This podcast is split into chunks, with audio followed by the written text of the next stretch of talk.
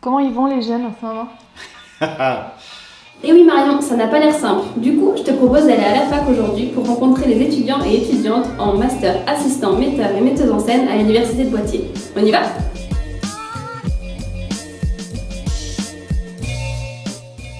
Bienvenue à tous sur le blog de Marie-Amélie, venez avec nous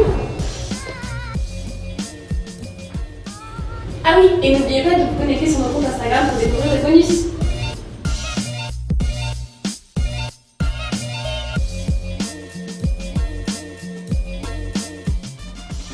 c'est Célia. Et avant d'arriver dans ce master d'assistanat à la mise en scène, j'ai fait une licence de lettres modernes.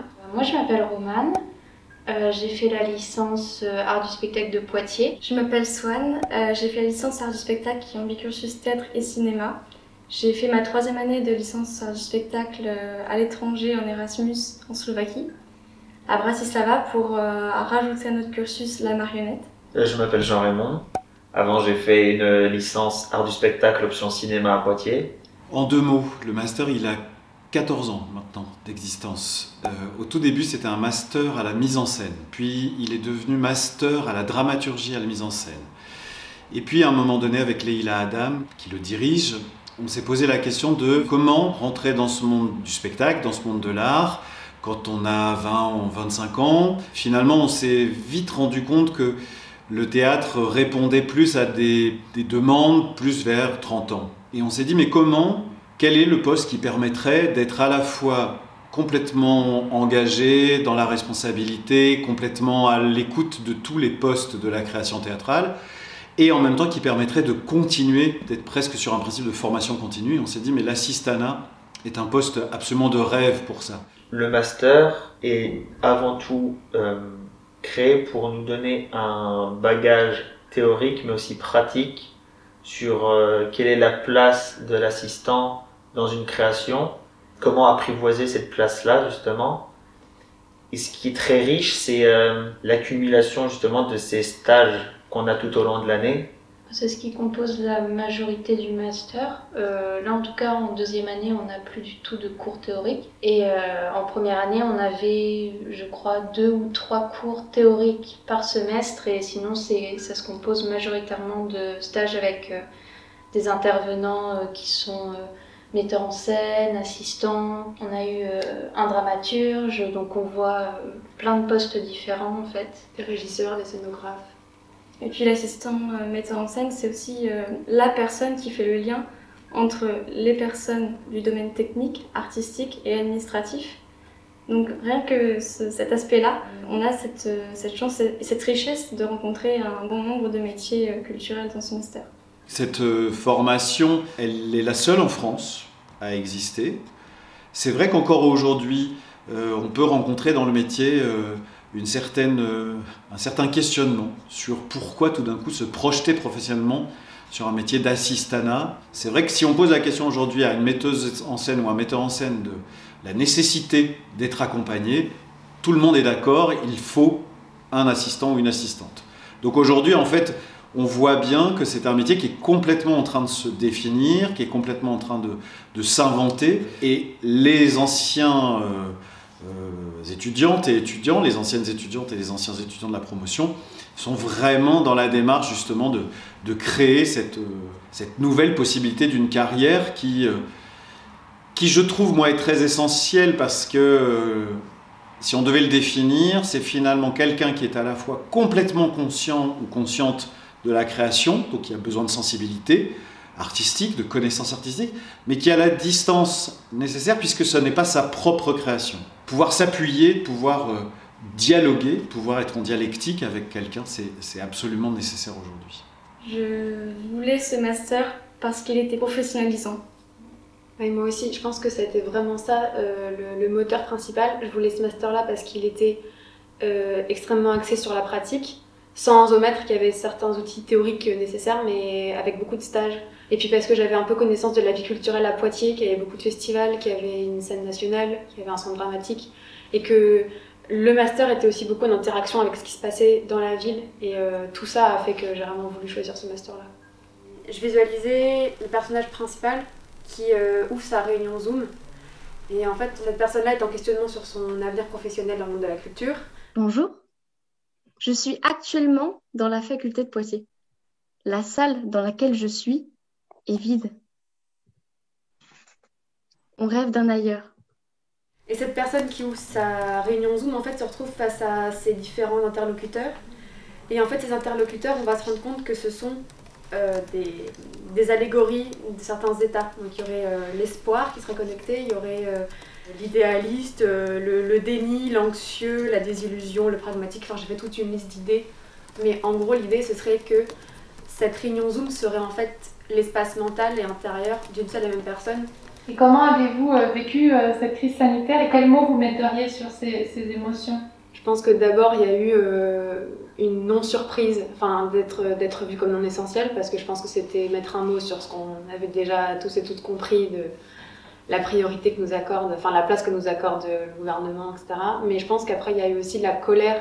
Il y a eu la compréhension d'un premier temps que tout, que tout ferme, il y a eu un virus, il y a une pandémie mondiale, personne ne va remettre en question le fait que c'est normal qu'à un moment donné, dans une crise, on fasse des choix qui nous coûtent.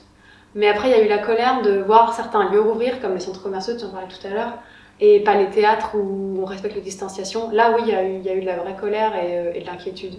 Et de l'incompréhension surtout, puisque tous les théâtres avaient mis en place un protocole euh, sanitaire.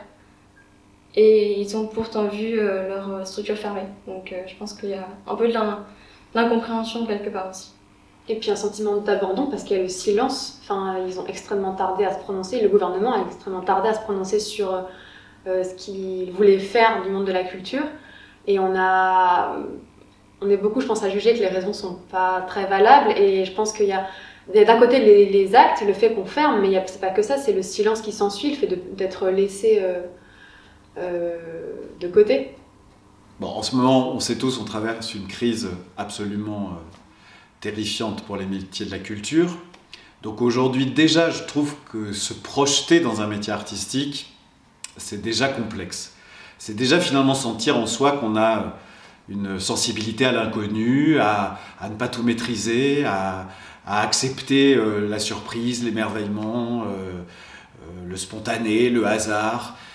Donc c'est vrai que c'est très courageux. Aujourd'hui, ça devient presque de la bravoure parce que effectivement, quel sera l'état du théâtre dans un an, dans deux ans, de la création théâtrale et chorégraphique et au-delà dans un an, dans deux ans, dans trois ans? Je pense que on sent bien que nos, pratiques vont se restructurer, on sent bien que tout ce que nous traversons nous questionne profondément sur la place de la création. Pour elles et eux, aujourd'hui, c'est d'autant plus un acte absolument fort, puissant, de se d'oser encore se projeter dans ces parcours euh, si, si fragiles, si, bah, si tendus, euh, mais je crois qu'en même temps, le fait de faire ces formations-là leur, leur donne des outils pour traverser l'époque que nous traversons.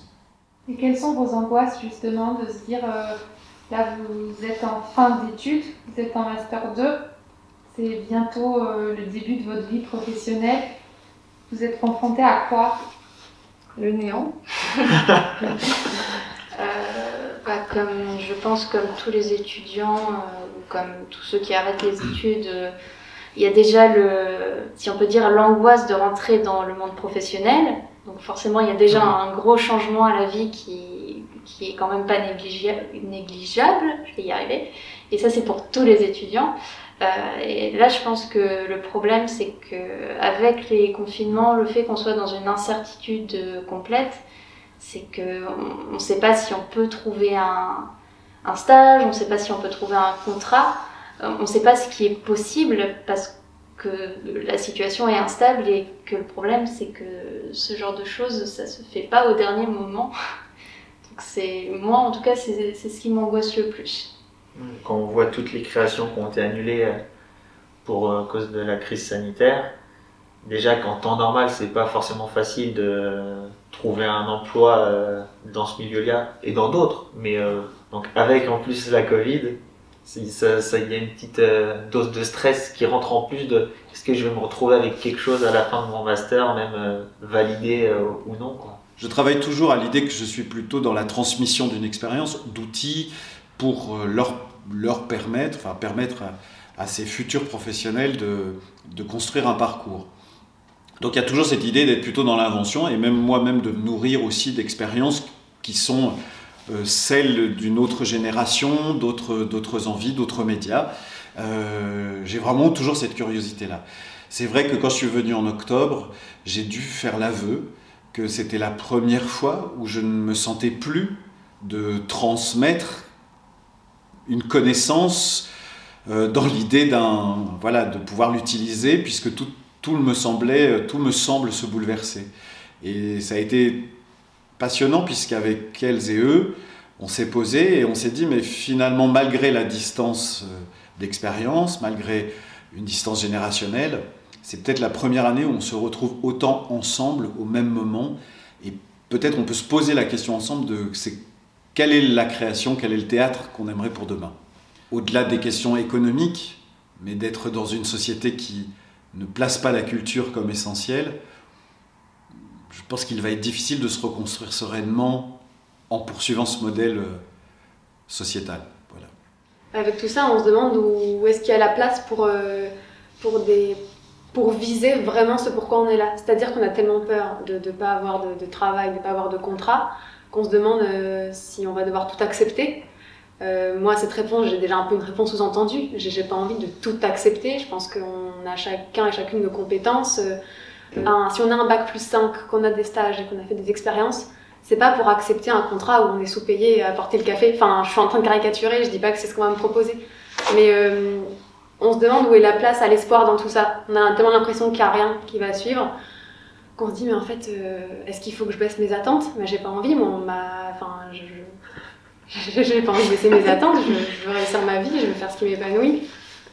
Et euh, ça, c'est compliqué, je trouve, euh, de trouver la place de, notre espoir, de nos compétences là-dedans, alors qu'on a l'impression que c'est en, décalage complet avec ce qu'est capable de nous proposer la société aujourd'hui ou en tout cas ce qu'elle veut bien nous proposer. Et c'est pas les gens, hein, je, pense, qu'il y a plein de personnes, plein d'artistes qui seraient prêts à nous embaucher, à nous payer, mais qui n'ont juste pas les moyens aussi. Enfin, voilà. Est-ce que c'est une inquiétude aussi portée par vos familles qui vous ont soutenu et qui vous soutiennent dans le choix de vos études? Oui. Euh, en tout cas pour moi, euh, je, sais que c'est aussi une inquiétude parce que c'est de base, c'est vrai que c'est pas un milieu euh, très facile d'y rentrer et d'y faire sa place et d'y rester aussi. Euh, après, je pense qu'il y a ce truc-là de.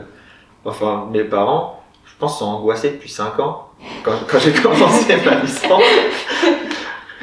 Donc euh, là, peut-être qu'ils soient un peu plus en, angoissés. Ouais, je pense. Après, ils m'ont toujours soutenu et il n'y a pas de souci avec ça, mais je pense que l'angoisse a commencé il y a 5 ans et pas un, quoi.